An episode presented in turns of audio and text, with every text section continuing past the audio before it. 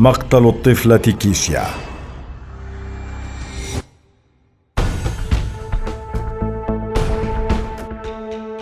كيشيا إبراهام هي طفلة أسترالية ولدت في سيدني عام 2004 والدتها كانت تعمل في الملاهي الليلية كما أن والد كيشيا الحقيقي قد هجر والدتها قبل أن تبلغ الطفلة أربع سنوات. وقد تزوجت السيدة من رجل آخر وعاش معهما في المنزل وقد اعتادت الطفلة البريئة أن تناديه بكلمة أبيه.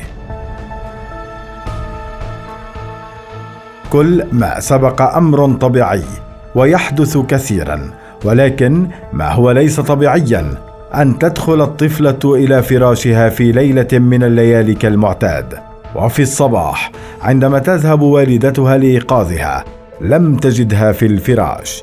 كما لا يوجد في الفراش أي دليل على أن الطفلة قد مضت ليلتها فيه من الأساس.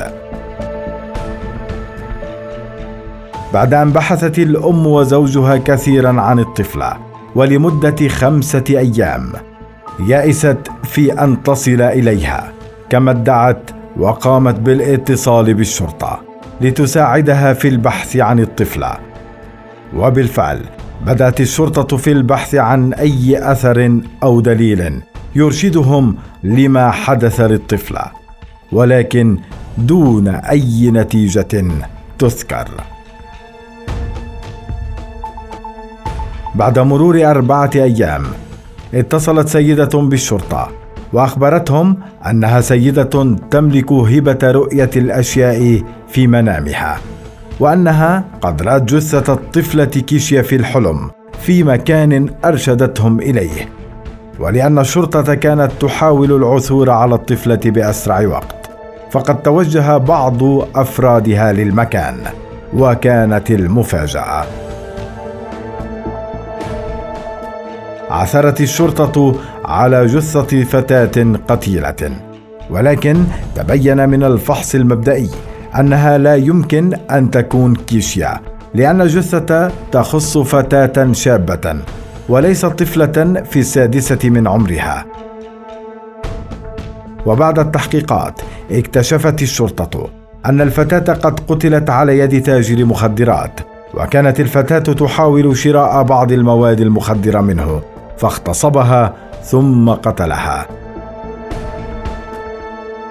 قامت الشرطة بحل لغز مقتل الفتاة ولكن حتى تلك اللحظة كان اختفاء كيشيا ما زال يمثل لغزا.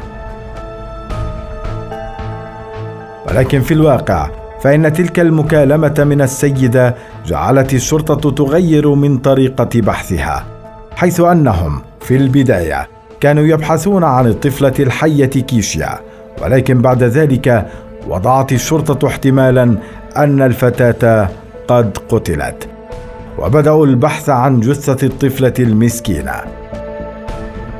استمرت القضية مفتوحة لمدة عام تقريبا ثم خرج المتحدث باسم الشرطة ليفجر مفاجأة ويطلع الرأي العام على ما حدث للطفلة كيشيا.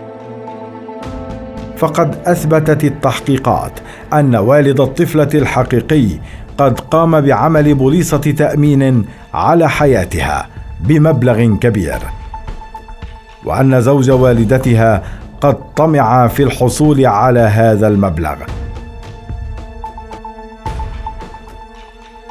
فاتفق مع الأم على قتل الطفلة وبالفعل نفذ الجريمة. وقاما بإلقاء الجثة في مكان بعيد وسط الأشجار. بعد هذا الاستنتاج انهارت الأم وقالت أنها لا تدري كيف شاركت في فعل هذا وتمت محاكمتها هي وزوجها وحكم عليهما بالسجن المؤبد. بعد عدة أشهر وبسبب الشعور بالندم قامت الأم بالانتحار داخل السجن. أما زوجها القاتل فما زال في السجن حتى الآن.